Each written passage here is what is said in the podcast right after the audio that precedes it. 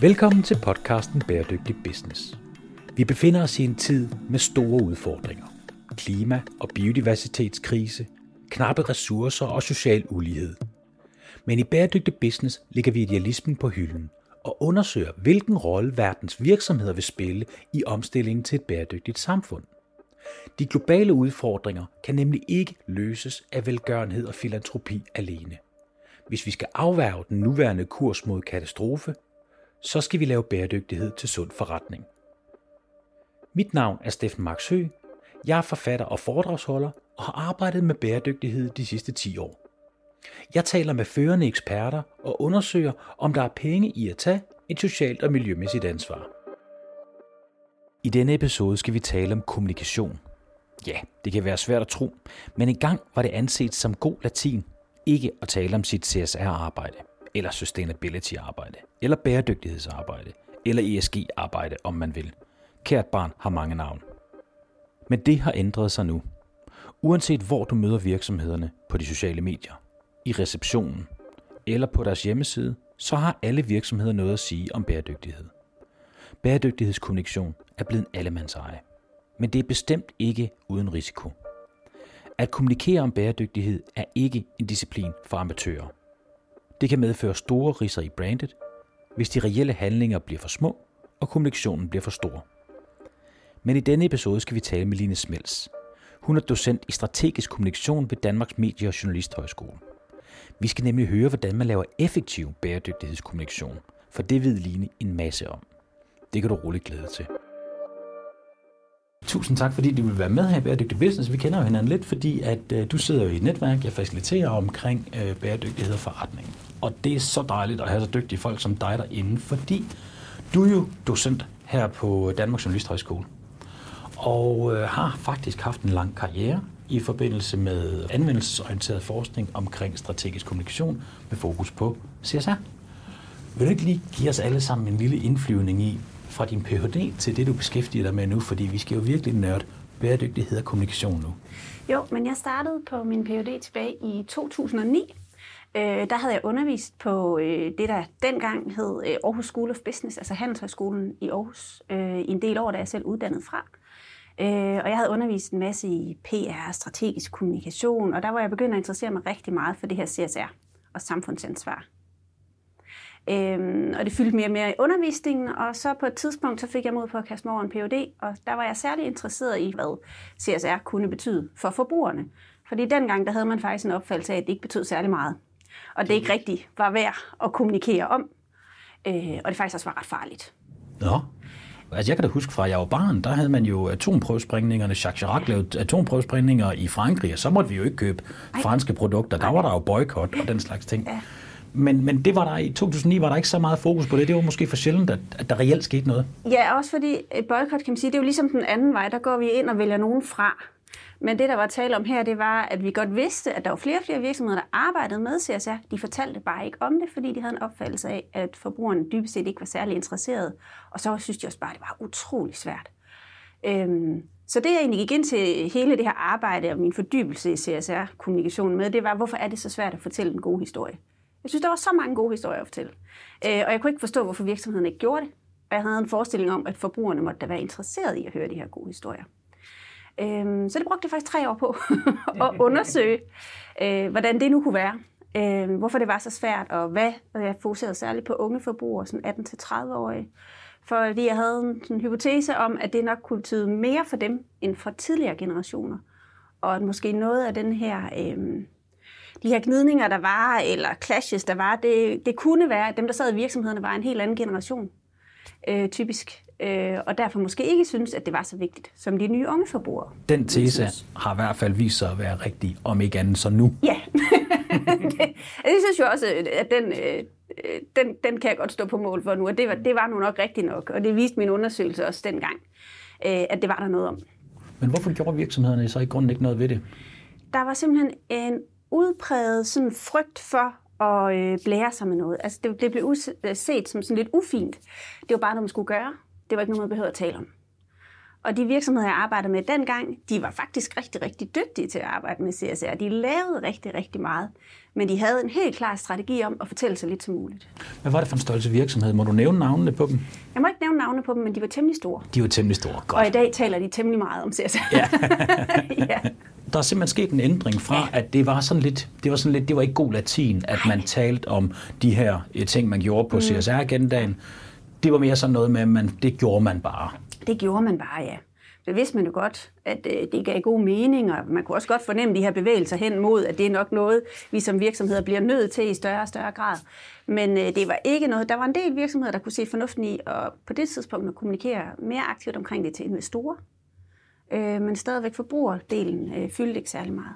Og når jeg så undersøgte forbrugerne dengang, så sagde de jo, de ville rigtig gerne have mere viden om, hvad virksomhederne andre lavede, men de gad så heller ikke lige helt selv at lede efter det. Det var også en lille barriere. Og i øvrigt så troede de faktisk heller ikke, at ret mange danske virksomheder arbejdede med CSR. Og det synes jeg jo var et kæmpe problem. Men man kan vel også sige, så meget har de jo så heller ikke gjort, hvad de problemer, vi står i lige nu. Nej. I hvert fald, altså, hvis vi kigger klima og biodiversitet. Ja, altså, der skete en gigantisk udvikling øh, dengang. Tilbage i lige omkring 10, der kan jeg, altså, jeg fik at vide mere end en gang, at det var nok ikke det klogeste valg at satse på at forske i det her, for det var jo nok bare en døgnflue, det der CSR. Så det var jo måske ikke lige fremkommet for at blive. Øhm, så man var sådan ret usikker på. Meget sigende. Ja. Altså meget sigende for, hvordan man betragtede hele CSR-feltet, ja. bæredygtighed, sustainability, ESG, alt det, ja. som vi kender under mange forskellige navne mm. lige nu. Ja. Øh, det, det så man ikke som en ret stor ting på det tidspunkt? Nej, lidt som måske typisk sådan et meget amerikansk fænomen for det første, og nu havde vi ligesom været der, og var det ikke sådan lidt has been there-agtigt yesterday's news. Kan man sige det sådan, at fokuset var meget på, at virksomhederne de, de tjente penge, det var det, de gjorde, og så skulle de selvfølgelig opføre sig ordentligt, ja. men de skulle tjene, altså de, deres ja, ja. formål var, var at tjene penge. Ja, ja. ja, sådan den helt klassiske. Øh, og selvom der som sagt var mange virksomheder, der begyndte at arbejde på en helt anden måde, så var det ikke noget, man kommunikerede særlig aktivt, fordi at man bare rigtig hurtigt fik smidt i hovedet, at det virkede utroværdigt, eller øh, det, men man nærmede sådan noget greenwashing, øh, selvom det begreb blev ikke brugt så meget dengang, men det var meget det, øh, man var op imod. Man talte sådan om the catch-22. Ikke? Altså, det er vigtigt, at du kommunikerer om det, fordi folk skal vide, at du laver noget på det her område, men når du gør det, så bliver du også angrebet, fordi det ikke er godt nok, eller det er ikke troværdigt, eller det er ikke det, vi vil have. Så derfor så var man meget tøvende over for det.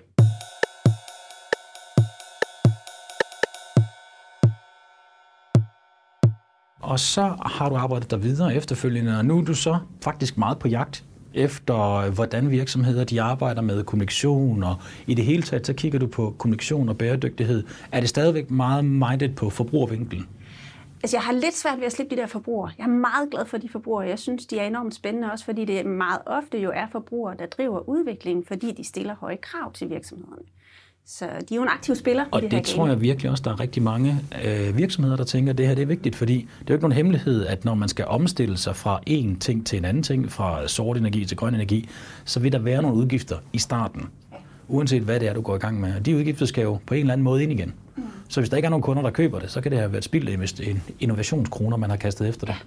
Så, så på den måde, så fylder de stadigvæk meget. Jeg synes stadigvæk, det er enormt interessant, også fordi mit andet forskningsfelt er branding. Så derfor så vil man jo... Øh, der er et godt overlap.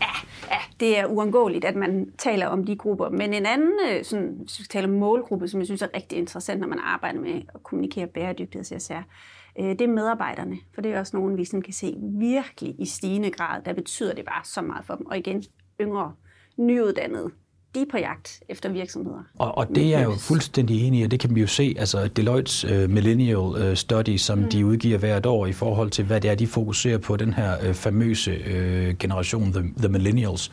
Men, men er det også sådan en sandhed med modifikationer? Er der ikke også mange voksne, sådan du ved, på vores alder plus 40 op efter, som også begynder at kigge på det, eller er det bare en, en teori, jeg har? Nej, det betyder noget for, for rigtig mange nu. Det er bare mere øh, tydeligt blandt de yngre og blandt de nyuddannede, fordi de er jo vokset op i en tid, hvor det her har været på agendaen. De er altså, langt de fleste af dem er jo ikke i tvivl om, at øh, klimaforandring er menneskeskabt, for eksempel. Det kan man finde nogen i vores generationer, som, som stadigvæk stiller sig sådan lidt tvivl overfor. Ikke? Det er jo skræmmende. Ja, Øhm, så på den måde er der der forskel, men, men bredt set så betyder det noget for rigtig mange medarbejdere, men jo yngre de er, typisk jo mere vil det betyde for dem, som det ser ud lige nu. Ja, så det er både drevet af forbrugerne, det er drevet af medarbejderne, det er selvfølgelig også drevet af investorer og hvem det ellers er, der kigger. Altså grundlæggende alle stakeholders mm. i virksomheder. Kan du fortælle lidt mere om det, du sidder med nu, dit øh, forskningsfokus lige nu? Ja, altså det jeg kigger på lige nu sammen med en kollega, det er, at øh, vi i mange år, når vi har talt om CSR-kommunikation, eller bæredygtighedskommunikation, sådan kært barn har jo mange navne, ikke? Jeg kan egentlig bedst lide samfundsansvar, men det er bare sådan pulens besværligt navn at sammensætte med andre eller ord. Men hvis man tager CSR-kommunikation, jamen så har vi haft sådan en øhm, forestilling om, at man kan vælge enten at sådan bare informere om det, eller man kan prøve sådan at få folk til at reagere på det, eller man kan også måske endda være så vild, at man begynder at involvere sine stakeholder i øh, CSR-kommunikation. Og det har været sådan en, en måde at gå til CSR-kommunikation på sådan typiske overordnede strategier.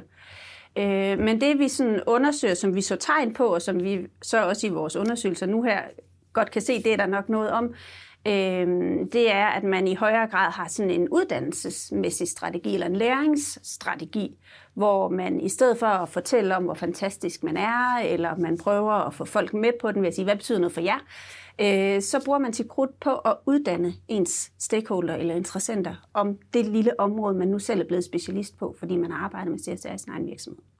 At det er en måde at kommunikere på, så det bliver meget mere vidensbaseret, meget mere fagligt. Øh, og det synes jeg er ret interessant. Det er vanvittigt spændende. Og det ser man nemlig meget tydeligt. Det er jo også noget, jeg faktisk har skrevet lidt om i min mm. bog, fordi det er jo vanvittigt vigtigt, det her med, at når bæredygtighed nu er så relativt kompleks, som det er, fordi det er for mange ret komplekst, hvis du skal have medarbejderne og dine kunder til at synes, at det her, du gør rent faktisk er godt, og måske endda betale mere for det, så skal du også ramme dem med et budskab, de kan forstå. Og hvis de ikke har den viden, der skal til, jamen, så må du jo klæde dem på. Og det er jo også en fantastisk spændende måde at kunne interagere med sine kunder på, at man kan give dem noget uddannelse.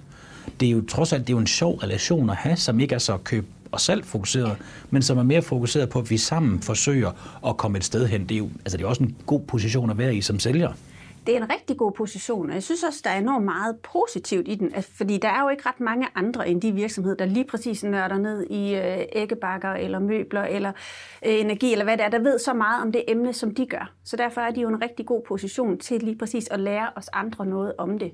Men hvordan oplever kunderne det her samarbejde? Fordi det er jo klart, at virksomhederne ved jo mere om deres produkter. Hvis etikken er på plads, så er de egentlig de bedste til at fortælle om, hvad den rigtige løsning er. Men det er jo stadigvæk en lidt vanskelig øvelse, at man har nogen, der gerne vil sælge et produkt, som også skal fortælle om et produkt. Hvad tænker forbrugerne om det, tror du? Altså, har, I, har I stødt på nogle, nogle findings omkring det? Altså det vi i hvert fald har stødt på indtil videre, det er, at dem, der lykkes rigtig godt med det, det er dem, der laver sådan decideret undervisningsmateriale, som øh, bliver ligesom budt ud øh, til skoler, øh, gymnasier osv., hvor de kan bruge det undervisningsmateriale, så det bliver udviklet. Og der har virksomheder jo også en helt anden øh, mulighed. De har altså nogle andre kompetencer for at udvikle noget materiale, som er rigtig, rigtig fedt, ikke? Øh, og hvor de er så specialiserede, som de er, øh, som man ude på skolerne ikke nødvendigvis selv lige sådan kan opfinde, eller det kan være ret dyrt at tilgå, så får de det serveret. Okay. Ja, og der kan man sige, der vinder virksomhederne selvfølgelig noget af den troværdighed, der er ved, at skolerne går jo ind og formidler det her, ja. og så forventer man jo også, at de har taget stilling til ja. det faglige indhold. Mm. Så det er måske en meget god måde, at man får en ekstern til at kuratere det her. Ja, ja, det er jo sådan en form for partnerskab også. Ja. En anden måde, vi også ser det, det er, at der er mange virksomheder, der begynder at øh, opbygge deres, for eksempel deres hjemmesider sådan i lag, der bliver mere og mere detaljeret, så du kan sådan komme længere og længere ned i detaljegrad. Så de laver noget, der sådan er for den almindelige forbruger, som skal have den hurtige øh, og sådan nemt forståelige forklaring på, hvad er det her? Øh, men er du nu journalist, for eksempel, og skal skrive noget, så vil du gerne have nogle lag mere på. Er du specialist og egentlig interesseret i det her, så vil du have et lag mere på. Så de bygger dem simpelthen sådan i niveauer med flere og flere lag af informationer øh, på. Og det synes jeg er ret interessant, at man får den her faglige øh, dybde på det også. Det viser jo også, hvor komplekst det er, at du har mange forskellige øh, niveauer, som interesserer sig for dit produkt, din virksomhed, dit budskab. Mm og nogen skal noget dybere ned i det, og andre de har simpelthen ikke tid til det. Så det er klart, at det kan man nok ikke fagne det hele med, øh, med, med én kommunikationspind. Nej, det, det, det vil blive meget, meget, meget svært, og det er jo også derfor, at dem, der arbejder med at kommunikere bæredygtighed, CSR, de, de er jo virkelig, altså det er en kæmpe udfordring. Og jeg tror, i dag er det ikke så meget, som da jeg startede med det, hvor det var det her med, at vi troede ikke rigtigt på det, og det er ikke bare noget, de gør for at sælge nogle produkter. Nu forventer vi faktisk, at de gør det, for ellers kan de ikke sælge nogle produkter. Har du andre konkrete eksempler, for de er virkelig gode eksempler, på hvordan virksomheder arbejder med øh, uddannelse, altså hvordan, mm. hvordan de øger øh, deres kunder og deres medarbejderes viden omkring? Jamen, jeg ved også, at der er mange, der øh, også har et internt uddannelsesfokus, øh, fordi så har man fundet ud af, at, man, at CSR ofte er noget, der bor i HR, CSR, kommunikations, marketingsafdelinger og, og forhåbentligvis også op på øverste ledelsesniveau. Men hvis det virkelig skal leve, øh, og hvis det skal integreres og blive til noget virksomhed, så er det nødt til at være alle steder. Så så begynder man faktisk også at uddanne internt fordi når vi skal nørde helt ned i, og det forventer kunderne jo nu, at man kan nørde helt ned i, om den mindste skrue nu også er i orden, og den mindste lille plastikkomponent nu også er i orden, jamen så skal sælgerne og dem, der står i produktion, de skal faktisk også vide noget om det her. Så det er, det er også et, uddannelses, øh, altså et uddannelsesrum, der er inde i organisationen i lige så høj grad, som det er uden for organisationen. Så det er sådan en helt anden måde at arbejde med det her på som øh, er ret spændende, synes jeg. Og det giver jo rigtig god mening. Dels for at tage den viden, der er i organisationen, og parre den med bæredygtighedsviden, som man får udviklet i den rigtige retning. Et godt eksempel på det er jo øh, DR. Øh, DR har jo en, en stor indkøbsafdeling, hvor de arbejder rigtig meget med, hvordan de kan købe mere bæredygtigt ind. Og så fordi, at de bruger rigtig mange øh, batterier til deres øh, mic reporters, altså de her mikrofoner, de optager med, som vi også bruger her så var der en medarbejder, der sagde, prøv, skal vi ikke skifte til genopladelige batterier? På den måde sparede de jo flere tusind batterier om ugen. Så det er et godt eksempel på, at det er ikke bare få store beslutninger, der skal tages i en virksomhed, når man skal lave den her transformation. Det er mange små, flere tusind små beslutninger, og det ligger jo ude i hele organisationen. Det gør det, og så er det også ofte dem, der er ude i organisationen og ude rundt omkring de forskellige afdelinger og helt ned på den nederste gulv, så er det jo også dem, der ved faktisk allermest om de små bitte elementer. Og det er dem, der kan komme med de gode forslag til, hvordan kunne vi gøre det her bedre eller anderledes, eller vi har tænkt over, det er åndssvagt, vi står og, og smider de her dimser ud hver gang. Vi kunne måske i stedet for finde på noget andet.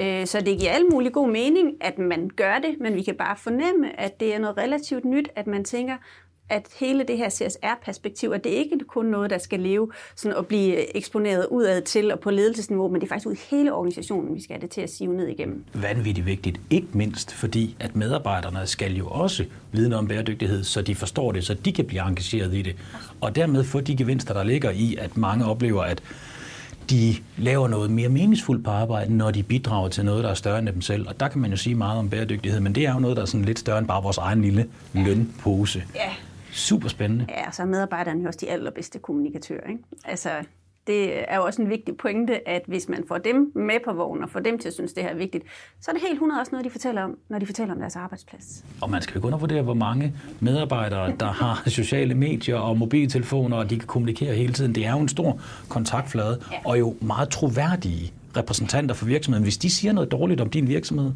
så er det altså noget, folk de, så tror de på det. Ja, og hvis de siger noget godt, så tror de som regel også på det. Ja, ja så de blåstempler jo også øh, på samme måde, ikke? som de her samarbejdspartnere, vi talte om tidligere. Altså er der udsigt til, at forbrugerne gerne vil, vil give noget mere? Altså hvad vil de, vil de gerne betale noget mere for de her produkter? Hvad skal der til, for at vi får aktiveret dem? Fordi vi lever jo også i en verden, hvor der virkelig er utrolig meget information. Så det er jo svært at skære igennem. Det er jo der, mange taler om, at man skal lave det her marked, altså det her content, som er så relevant og interessant, at man kan fastholde forbrugeren. Altså, hvad er dine perspektiver på det? hele den her tilgang med, at man skal prøve at uddanne, og man skal informere, ikke kun for sådan at passivt informere ud, men informere, sådan at folk får noget ud af det, er ret væsentligt, fordi at forbrugere er generelt enormt forvirret. Altså vi så i starten, der havde vi enkelte mærkningsordninger for eksempel. Nu har vi sindssygt mange forskellige mærker, og der er ingen af os længere, der kan gennemskue, hvilke nogen vi skal stole på. Og langt de fleste, de har en to-tre stykker, og så et fjerde, der måske er lidt hjemmelavet, noget man selv har fundet på måske, hvis det går rigtig godt.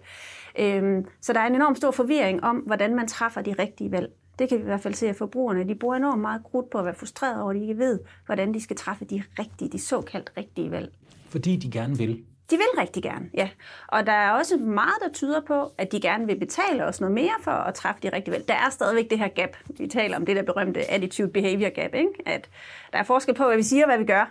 Øh, men øh, det flytter sig hele tiden, og det stiger i hvert fald hele tiden interessen for, at det skal være bæredygtigt, at det skal være nogle fornuftige valg. Men hvordan skal vi træffe dem? Fordi vi bliver bombarderet med budskaber hele tiden. Så jeg tænker, at de virksomheder, der formår at kommunikere klart og tydeligt, og på en måde, så der ikke kan stilles spørgsmålstegn ved det, det er dem, der kommer til at vinde. Fordi det, kan, det bliver meget hurtigt alt for komplekst. Forbrugerne i forhold til, øh, til bæredygtighed og, øh, og det her med mærker, der ser man jo virkelig stor øh, efterspørgsel på mærker, fordi forbrugerne kan jo nok godt lide mærkerne, fordi de er nemme for dem. Det gør det nemt for dem at træffe et valg. Men mærkerne har jo også rigtig svært ved at dække det hele. Hvad tænker du om det? Jeg kunne da godt drømme om, at der blev sorteret lidt ud i de mærker igen, fordi de mister deres værdi som det ser ud lige nu. Der er nogle ganske få, som stadigvæk er så stærke for os, øh, så dem kan vi genkende. For eksempel Ø, for, altså økologimærket. Det har 100% genkendelse. De er jo, de scorer så flot, ikke? Men der er man jo også nu begyndt at diskutere, om er det så altid det økologiske, der er det bedste valg. Ikke? Så det er bare rigtig, rigtig, rigtig svært. Øhm, og der skal man jo også vælge som virksomhed, hvad er det, vi vil fokusere på, og så skal man være meget tydelig med også at kommunikere, hvad er det for et område, vi har fokus på, når vi taler bæredygtighed. Fordi det kan være så mange forskellige ting, og vi kan ikke dække det hele. Men det her det er vi gode til, så det er det, vi laver. Det er rigtig spændende også, hvordan bæredygtighedsagendaen udvikler sig. At økologimærket har jo haft rigtig, rigtig høj status, men nu er der begyndt at ske noget, hvor det er, der kommer noget snak omkring, at det jo rent faktisk ikke er super positivt i en klimakontekst. Mm. Og man kunne også gøre andre ting og få lige så meget ud af det rent biodiversitetsmæssigt, så bæredygtighedsagendaen udvikler sig også i takt med, at vi bliver klogere, apropos det her med, at vi uddanner vores kunder. Ja. Så det er jo ikke et spørgsmål om, at man har en strategi, og så er det bare det, man ligesom løber med. Man skal nok hele tiden være klar til at udvide den i takt med, at ens forbruger bliver klogere. Ja, altså når man arbejder med CSR eller samfundsansvar eller bæredygtighedskommunikation, så skal man i hvert fald, øh, vil altid være min anbefaling, at bruge enormt meget krudt på at monitorere. Altså det der med at lytte. Det er en enormt vigtig strategisk disciplin inden for kommunikation, også at lytte og finde ud af, hvad foregår derude i samfundet? Hvad er det, at vores stakeholder er optaget af lige nu? Hvad bliver det næste, som vi kommer til at skulle tage stilling til?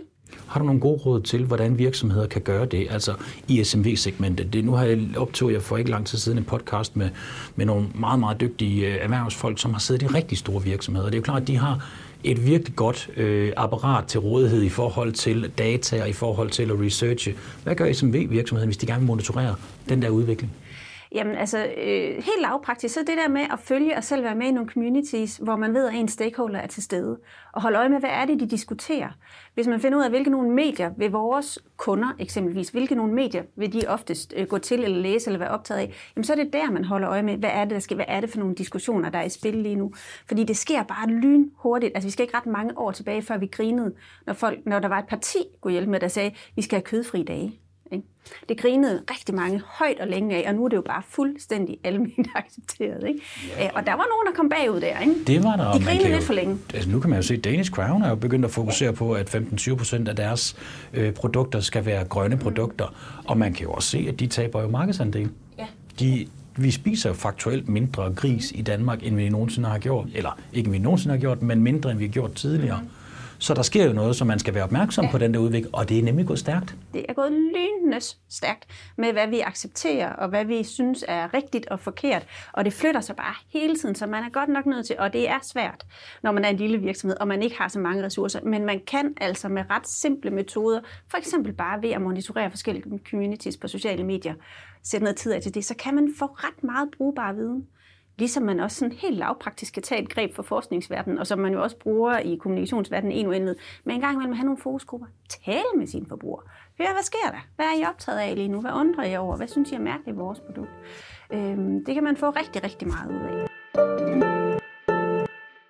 Tror du også, at der kunne være en strategi, der går på, at hvis man er en mindre virksomhed, måske ikke den mindste, men en virksomhed inden for et område, som rent faktisk ved ret meget om det her emne, at det kan være en god platform for at komme ud og netop få ret meget taletid. Jeg ved, at i møbelbranchen har vi haft rigtig stor held med at komme ud og kommunikere omkring bæredygtighed, fordi vi faktisk vidste, hvad det her det drejede sig om. Hvor vi har prioriteret at få noget viden omkring bæredygtighed, hvor vi så har haft andre områder, vi måske ikke har været så gode til, men, men pointen er mere det der med, kunne det ikke også godt være en platform, rent faktisk en strategi, og være den, dem, der ved mest om bæredygtigheden for det område, og blive de toneangivende? Det kunne det sagtens, også fordi den faglige kompleksitet den er så ekstremt høj, som den er. Så vi tager jo imod med kysser, når der kommer nogen og leverer noget fakta til os, som vi andre kan bruge til noget. Øh, og det er jo også altså en anden strategi ud over det her med at uddanne en forbruger, så er det også, at man deler sin data, man deler sin viden, også med konkurrenter. Ikke? Man gør det ikke kun for sig selv og for sin egen virksomhed vindings skyld. Og der kan man jo som lille virksomhed nå rigtig, rigtig langt, hvis man har et lille særområde, man ved vildt meget om, og så gå ud og fortælle dem, det vil vi gerne dele med alle andre. Kom og tal med os. Ikke? Og det kan jeg jo virkelig sagtens forstå, og den strategi har, har jeg også selv benyttet mig rigtig meget af, det her med at fortælle, altså det bliver man jo ligesom nødt til, at man er jo klar, når man går ud og fortæller om nogle findings, så vil konkurrenter også se det. Men man risikerer jo også, at man bliver kopieret. Og, og det er jo ikke altid lige til at se for forbrugerne, hvem det er, der så egentlig har startet det. Men det er måske det her med, at der skal nogle, nogle gange så skal der nogle æg til at lave en lidt, det skal der jo nok, ja. Øh, det er i hvert fald svært uden. Og så, så er det jo også det med, jamen altså, vi kan jo alle sammen i dag, vi kan jo alle sammen kopiere hinandens produkter. Der er jo ikke nogen produkter som sådan, der er så særlige nu, som det ser ud i dag. Det kan vi. Så det er jo hele fortællingen om det. Så hvis man stadigvæk er skarp på det kommunikativ, som lille bitte, og den, der starter, og den, der tør dele ud af det, så vil man jo stadigvæk kunne vinde på det. Nej, men det er en rigtig stærk pointe. Ikke mindst også hele implementeringsdelen. Mm. For der er stor forskel på at gå ud og sige noget, og så rent faktisk få det implementeret i virksomheden, og skabe nogle resultater. Og så er det jo tilbage til det her med, at bæredygtighed kan man også godt, den strategi, kan det forankres i kulturen, mm. så kan det godt være, at man kan skrive det samme, men man kan ikke bare kopiere det. Fordi når det først er forankret sig i kulturen, det er en ret større, meget større opgave end blot at skrive det et sted.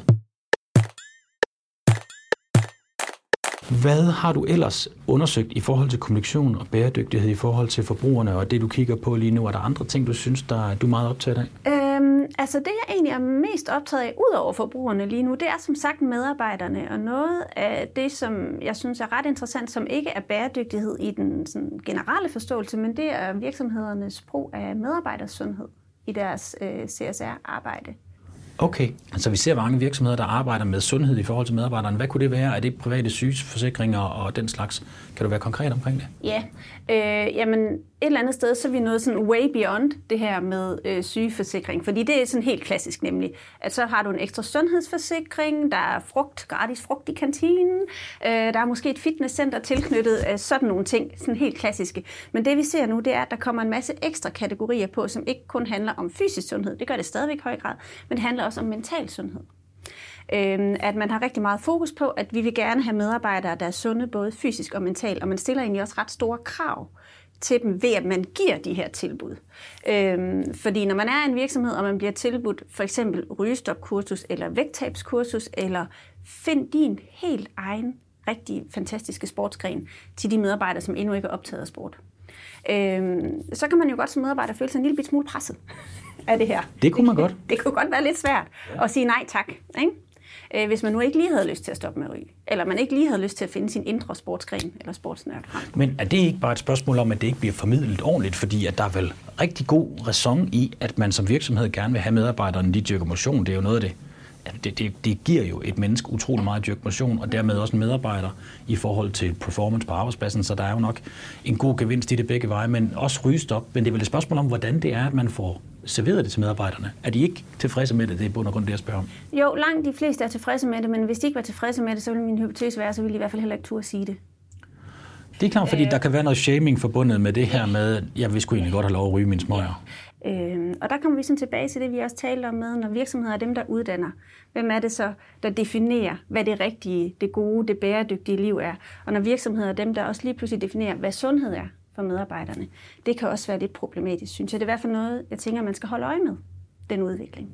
Det er meget interessant, fordi man kan godt sige, at, at, at det man jo ser ret tydeligt nu i forbindelse med, med covid, det er jo, at, at der er jo over hele verden folk, der arbejder mere og mere hjemmefra, og det er der ret mange, der er glade for. Mm. Det synes de er fantastisk. De sparer en masse tid i transport, og de kan være mere sammen med deres familie, og, og for dem, det fungerer godt for, er de egentlig rigtig glade. Så de er svært ved at få folk tilbage på arbejdspladsen. Så man ser faktisk i stigende grad, at virksomhederne begynder at kigge ind i, jamen, hvordan kan vi så lokke medarbejderne tilbage? Mm. Man vil give dem flere ting, fordi i bund og grund så drejer det sig om, hvordan kan vi gøre medarbejderne så glade som muligt, fordi at medarbejdere er en enorm værdifuld ressource. Ikke mindst lige nu, hvor ledigheden er så utrolig lav, som den er. Det er den. Vi har også lige set eksempler nu. Jeg tror særligt, det var i England, men også i Sverige og Norge på, at man kompenserer medarbejdere, hvis de tager på klimavenlig ferie. Så kan de fx få et par ekstra feriedage gratis, hvis de tager på togferie, i stedet for at tage flyveren til Gran Canaria. Og det er jo helt klart en måde at markere sig på, og de medarbejdere, jeg så i det udtalelse om det, sagde også, at de var stolte af det. De synes, det var mega fedt, at de havde en virksomhed, som tog stilling og som gav mulighed for det her. De havde fundet ud af, at togferie var fantastisk. Øh, og det er jo alt sammen godt og dejligt. Øh, det er der slet ingen tvivl om, og et godt initiativ. Men hvis man så igen lige stiller sig over på den anden side og siger, okay, hvad så hvis man som medarbejder ikke lige har så meget lyst til det, eller ikke har mulighed for af den ene eller den anden årsag. Der var også ordninger, hvor man blev kompenseret for at tage klimavenlig transport til arbejde. Men hvad skulle være virksomhedens drivkraft for at gøre det? Fordi klimavenlig transport på arbejde, det kan jeg godt føle, fordi der kan man sige, der har virksomheden en interesse i at vise, at de har så lav klimapåvirkning som muligt. Men at medarbejderne tager på ferie og dermed tager på en grønnere ferie end ellers, er jo principielt ligegyldigt for virksomheden i en sådan målbar kontekst. Mm det, skulle, det er jo mere sådan et spørgsmål om, at de gerne vil påvirke i en retning, de så synes, der er det rigtige. Altså det er jo nudging, sådan på virkelig det må, men det er uden, plan, ikke? Ja, men uden for virksomheden. Uden for virksomheden. Øh, men det, de jo selvfølgelig får ud af det, det er, at de har de her medarbejdere, som går rundt og fortæller den her gode historie om, jeg har været på togferie. Det så siger folk typisk, åh, det tager uendelig lang tid. Så kan man sige, nej, fordi jeg får faktisk ekstra arbejdsdag af min arbejdsgiver, eller feriedage af min arbejdsgiver fordi jeg har valgt at tage på den her form for klimavenlig ferie. Så på den måde, så kan det kommunikationsmæssigt faktisk give rigtig god mening, og det kan også internt kulturelt give rigtig god mening. Men hvis vi vender tilbage til eksemplet med, at det også er transporten til og fra arbejde, som jeg også synes, det er det mindste sådan nært knyttet til virksomheden og til arbejdspladsen, jamen så igen kommer vi så lidt til at sortere i folk, lave lidt A- og B-hold i forhold til, jamen hvis man nu er enige forældre med tre børn, der skal afsted om morgenen, så kan det godt være lidt omstændigt at skulle afsted på cyklen. Ikke? Man kan også bo lidt langt væk. Der kan være alle mulige årsager til, at man ikke kan deltage i det her. Og der synes jeg bare, at vi skal passe på med, at vi ikke får delt folk op i grupper. Altså, at vi ikke bliver for polariseret. Det er klart, at der er helt afgjort en, en debat omkring det, øh, som er relevant. Mm. Ingen tvivl om det, fordi det må jo helst ikke være noget, hvor vi, vi udskammer nogen, eller andre bliver marginaliseret i forhold til, øh, til den store gruppe.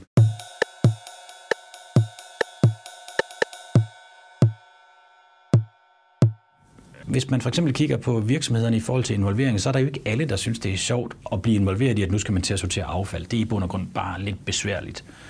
Men hvor meget kan man, altså, hvor meget kan man involvere medarbejderne? Det er jo en svær disciplin. Mm. Og særligt med videnstunge virksomheder, fordi at i bund og grund er det jo mest den viden, man har, og den viden, man bruger til dagligt, man kan sætte i spil.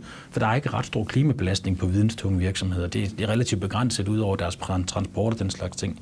Noget, de dog arbejder meget med flere steder, det er jo det her corporate volunteering. Er det noget, man stadigvæk ser, det her, hvor man giver sine medarbejdere fri til at arbejde frivilligt i arbejdstiden, og dermed få løn, mens de gør det? Er det en tendens, vi kommer til at se mere af? Det tror jeg, det er. Øhm, fordi det er igen en måde, hvor man kan øh, markere sig på flere fronter samtidig. Man får noget omtale på selve eventet, øh, formentlig, hvis det er et event. For eksempel så er der nogen, der har gjort i at lave julefrokoster for hjemløse. Øh, og det har været så populært i de virksomheder, så folk har simpelthen været i kø på en liste for at få lov til at være de medarbejdere, der kom ud og lavede den her julefrokost for de hjemløse. Og det er jo selvfølgelig fordi, at det er en fantastisk følelse at få lov til at gøre det, men der er også det, vi taler om i kommunikation, hvis noget har en god deleværdi, så er det altid positivt. Ikke? Og det her, det har en rigtig god deleværdi. Der er rigtig meget værdi i at fortælle om, på et privat front, at jeg har været en del af det her, måske poste et billede fra, at man har været med til den her øh, til det her arrangement. Og for virksomhedens siden er, er det også, har det også rigtig høj deleværdi. Så når de poster noget, vil det typisk også og der vil typisk også komme nogle indslag om det. Øh, så det, det er sådan en win-win hele vejen rundt, og det er sådan, jo egentlig øh, sådan et ret amerikansk fænomen, at man har gjort rigtig meget i USA, fordi de jo har et helt andet velfærdssamfund, end vi har. Corporate volunteering? Ja, det har det været. Der har man gjort det rigtig, rigtig meget, og det har ikke været så brugt i Danmark, men jeg tror, vi kommer til at se mere og mere af det. Øh, og vi ser i høj grad jo, at der er flere og flere virksomheder, der at det så på en eller anden måde har et link til, hvad de selv laver. Altså hvis man for eksempel arbejder med legetøj, jamen så er det noget i forhold til børn. Man er ude og lave noget volunteering omkring. Hvis man arbejder i industrien, jamen, så kan det være noget i forhold til at få praktikanter, lærlinge, noget andet i spil, eller nogle unge, som måske har det svært, eller sådan nogle ting. Øhm, det ser vi eksempler på. Kan du fortælle lidt mere om nogle virksomheder, som arbejder med bæredygtighed og kommunikation, hvor du vil vurdere, at det har været en, en god måde at kommunikere på? Mm. Altså noget andet, vi også ser, det er, at øh, fordi der er det her høje krav, øh, krav til graden af korrekthed og fakta osv., så, videre, så er der rigtig mange, der timer op med samarbejdspartnere. Øh, at man har de her strategiske partnerskaber. Det fylder mere og mere, at man faktisk er nødt til at få en partner med, som i en eller anden omfang kan være med til at legitimere de initiativer, man arbejder med. Øh, og det synes jeg, altså sådan nogen som Velux for eksempel har jo gjort det ret flot. Øh, ja, med deres Lifetime Carbon Neutral. Det med at teame op med WWF, altså World Wide Foundation, øh, som jo gør, at vi automatisk har en højere grad af tiltro til, hvad det er, de laver. Fordi det, de har gang i, det er jo faktisk ret komplekst, og det er ret svært at forstå. Og man kan også godt sidde og tænke, hvordan i alverden vil de overhovedet kunne regne det der ud? Øh, men når de så samtidig har det her partnerskab med nogen, som vi anser for at være rigtig, rigtig troværdige og legitime, jamen så gør det jo, at, at vi tror meget mere på, øh, på hele det initiativ. Og det er nemlig super interessant, fordi når man kigger på Velux, som jo har arbejdet med det her Lifetime uh, Carbon Neutrality, hvor det i bund og grund drejer sig om, at de skovbevarer mm. sådan så det er, at man ikke fælder noget skov, og på den måde så sikrer de, at der er noget CO2, der bliver, ikke bliver frigivet, og, dermed, øh, og det er jo positivt. Det er jo en lidt svær øvelse, fordi det er jo faktisk løsninger, som har fået rigtig meget kritik. Men i kvæg, at de har Verdensnaturfonden ja. med, som den her kilde til at støtte op omkring troværdigheden, det er nok en meget smart strategi. Ja, og det er også noget, som vi i hvert fald kan se, at virksomhederne arbejder mere og mere med, det er at få de her partnerskaber i spil, øh, få dem sat i stand, øh, som jo i sig selv er en ret svær øvelse, for det kræver en høj grad af sådan tiltro til hinanden. Og der er vi også igen ude i nogle sådan klassiske opfattelser af, hvad er en virksomhed, hvad er en NGO. Øh, der har vi klassisk set, at de har sådan nærmest øh, slåsset med hinanden. Ikke? De har altid stået i opposition til hinanden. Og nu har de rigtig, rigtig meget brug for hinanden, for NGO'erne har altså også brug for virksomhederne. Ikke? Det har de. For at kunne overleve. Øh, så de skal indgå i de rigtige partnerskaber. Man skal finde det rigtige match der. Ja, og udover der er troværdigheden for partnerskaberne, mm. eller fra, fra NGO'erne, så har NGO'erne så rigtig meget viden. Ja, det skal man jo ikke undervurdere. Så derfor kan det jo være et rigtig godt match om, hvordan finder man så rent faktisk de løsninger, der giver mening. For skræmmeeksemplet er jo, at i stedet for, at virksomhederne og NGO'erne taler sammen, så er det måske bare politikere, der sidder og lovgiver inde i midten, og de har ikke nødvendigvis den samme forståelse for situationen. Nej, fordi vi har jo typisk, altså de mest videnstunge partner her, det er jo lige præcis virksomhederne på den ene side, som har det sådan økonomisk, men også en organisatorisk viden om det, og så har vi NGO'erne, som har virkelig detaljviden om det bæredygtige eller miljødelen omkring det specifikke emne. Så det er jo, der er jo alt mulig god grund til at lave de her partnerskaber, men bare helt indledningsvis øh, har jeg været med i nogle, eller lavet nogle undersøgelser også, hvor man kunne se, at de talte simpelthen ikke samme sprog, så allerede der var man faktisk sådan lige, det krævede ret meget tid sådan at danse sig hen mod hinanden. Fordi bare det, at virksomheder taler om kunder, NGO'er taler om medlemmer, så har vi allerede der et, et clash. Ikke? Øh, så man skal også finde hinanden og finde hinanden sprogligt, for at man kan samarbejde og tro på hinanden. Et nøglebegreb, når vi snakker bæredygtighed og kommunikation, må være troværdighed. Ja. Hvordan lykkes man med at kommunikere, så man bevarer sin troværdighed? Det er jo klart, det handler selvfølgelig om, at man kommunikerer rigtigt. Øh, det er jo et godt sted at starte, men, men det er måske også lidt, øh, lidt nemmere sagt, end, end bare lige gjort, fordi at, at det kan godt være svært mm. at kommunikere omkring bæredygtighed, fordi der er så mange elementer i det. Mm. Hvad gør man? Altså, hvordan er der nogle tips og tricks til at bevare troværdigheden i sine budskaber? Altså det, man i hvert fald bare skal vide som udgangspunkt, det er, at ja, når man kommunikerer omkring bæredygtighed, så vil der udgangspunktmæssigt set være relativt lav troværdighed, relativt høj skepsis. Så det er det univers, man begiver sig ind i, og man skal være klar over, at det er den scene, jeg træder ud på nu. Øh, og for at kunne begå sig der, så kan det være en rigtig god idé. For det første, at man taler sandt jo. Man må ikke sige noget, der ikke passer. Øh, og igen, det kan være svært, fordi hvad er det for en sandhed, øh, vi tror på? I det her felt. Men jeg synes, det er en god point, du kommer med, fordi vi må også være ærlige og sige, at marketing har jo haft en tendens til at pynte på ting. Ja. Det er jo ligesom, det, det har mange reklamer, vi har jo set det igennem tiden, ikke? Altså, hvor meget sugeevne har forskellige ting, og hvor meget rengøring kan det her rengøringsprodukt klare, og det ene og det andet. Men med bæredygtighed, der er det nok sværere. Der går den simpelthen ikke, nej, fordi vi vil fuldstændig, vi vil gerne acceptere, at man lige overdriver en lille smule for at fremforståelsen i generelt kommersiel kommunikation, men så snart vi får elementer af bæredygtighed ind i den kommersielle kommunikation, så klapper fælden bare, så må man simpelthen ikke kunne fanges på det forkerte ben. Så det er sådan det første udgangspunkt, der man skal tale sandt. Så skal man også tænke rigtig meget over, hvad kunne jeg få modspørgsmål på det her? Og er det nogen, vi måske allerede nu skal tænke ind i vores argumentation? Tænke, vi er godt klar over, at I måske synes, at sådan og sådan, men den måde, vi håndterer på det, er sådan her. Øh, det kan også være en rigtig god idé.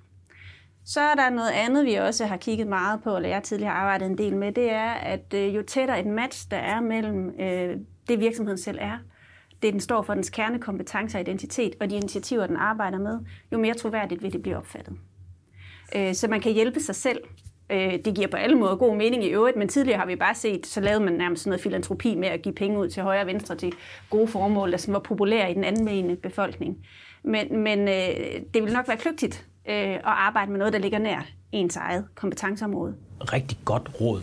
Fordi det der med, at man ser virksomheder gøre, hvad de nu engang gør, men så går de ud og giver 500.000 til en eller anden ting, jamen det bliver der da stadigvæk klappet lidt af. Men man kan jo godt forstå, troværdighedsdimensionen, den, den halter lidt efter, fordi hvad er det, der egentlig foregår i din virksomhed, kontra hvad er det, du rent faktisk hjælper med? Hvis der er et overlap der, det virker på mange måder mere troværdigt. Ja, og hvis man så oven i købet, jeg arbejder med sådan noget, man kalder sådan the triple fit, altså hvis man oven i købet kan lave et match, der også matcher med forbrugernes interesser eller modtagergruppens interesser, noget der betyder noget for dem personligt, så kan man virkelig ramme den godt. Øh, så virker det meget mere troværdigt. Det er så også ubetinget det sværeste, ikke? Fordi vi er forskellige mennesker alle sammen. Men hvis man har en mulighed for at arbejde med, hvad, som i helt klassisk marketing, hvad betyder noget for vores forbruger, og så få det arbejdet ind i øh, den her treenighed af, af årsag eller sag, man arbejder med, virksomhed og så ens målgruppe. Ja, så man kunne forestille sig en virksomhed, som solgte tøj til, øh, til unge kvinder, og når de var færdige med det tøj, så afleverede de det tilbage i butikken og købte noget nyt, og det tøj, som de ikke skulle bruge længere, det blev givet til unge kvinder i et andet land, som måske havde det svært. Det kunne være, at at øh, forbrugeren i det her tilfælde vil synes om det. Men som du siger, det er jo ikke altid, man kan lave det link der. Det er ikke altid, man kan.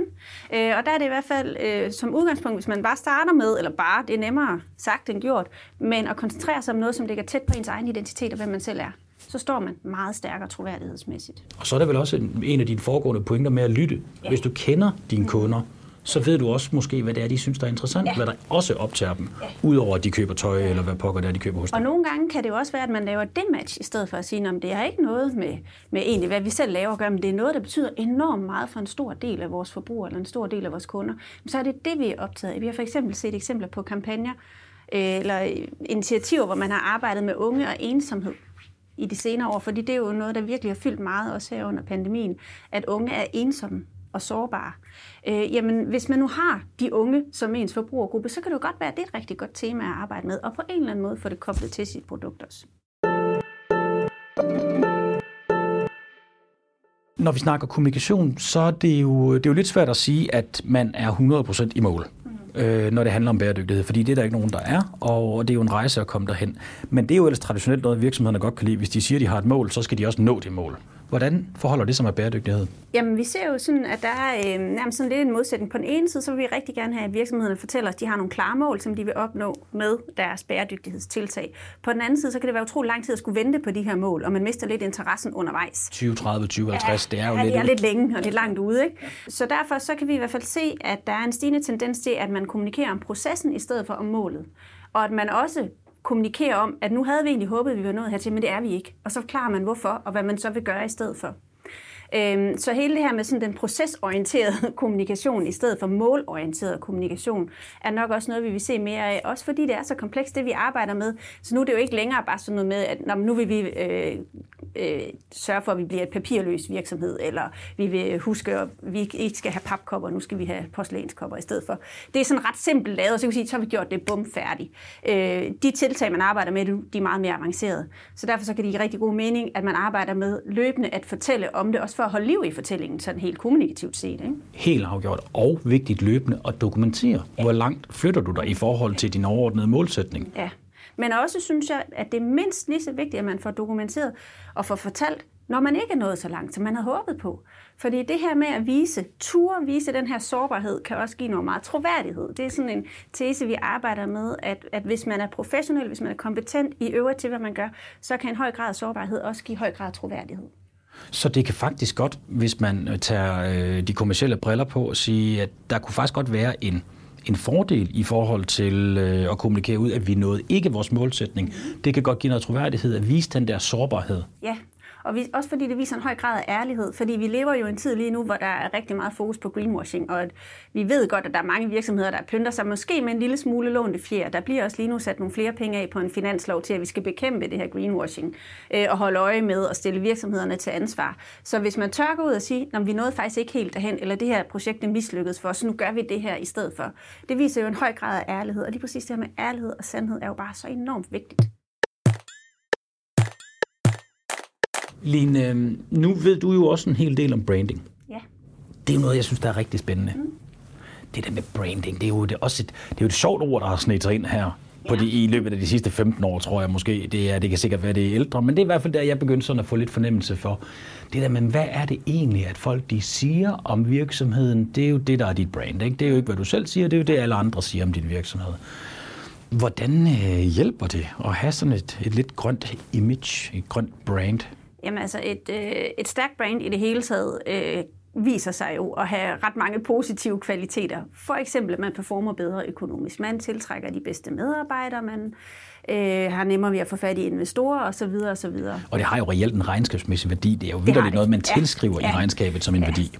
Så hvis man har en grøn eller en bæredygtighedskomponent lagt ind i det, jamen så er det klart, så er det jo et ekstra lag eller en ekstra gruppe af investorer, du kan tiltrække, eller måske kan du snarere fastholde investorerne, for det kan godt tænkes, at på et tidspunkt, så de der investorer, de vil altså ikke være med til noget, som ikke har en grøn eller en bæredygtighedsdimension, og det samme med kunderne.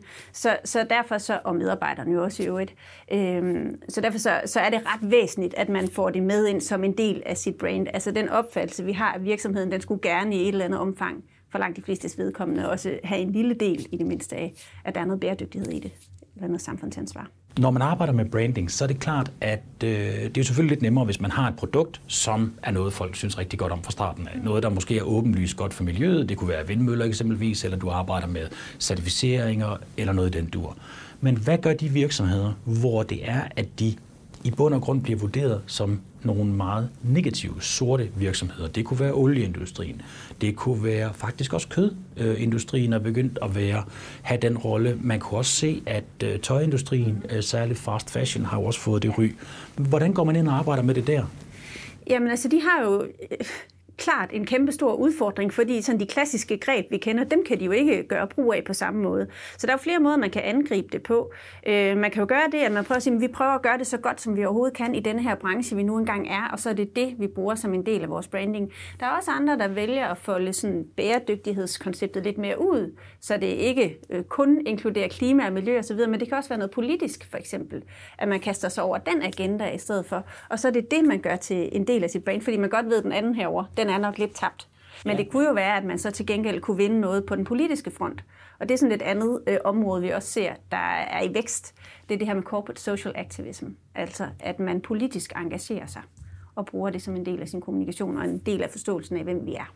Man kan sige, øh, det er jo svært. Hvad skal man gøre, hvis man er en åbenlys sort virksomhed? Så kunne man godt begynde at arbejde med noget andet, men der risikerer man jo netop det her med, at man laver det her trylletrik, som jeg plejer at kalde det. Det her, man siger, jamen lad være at kigge på min kerneforretning. Prøv at se, hvor gode vi er herovre.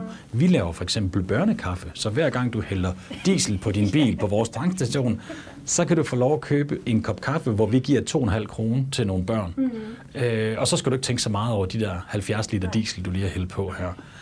Og, øh, og det er jo klart, altså, det, det er jo måske ikke nemt at finde på noget andet at gøre, men det har også nogle åbenlyse udfordringer. Det har det, og der er jo også nogen, der formår at trods alt alligevel knytte det til forretning på en eller anden måde, der giver mening. For det der med børnekaffe, den, den, den har jeg også stusset lidt over det hele taget. At kalde noget børnekaffe, der synes jeg kommunikativt, der er vi ude noget, der men overhovedet ikke giver mening.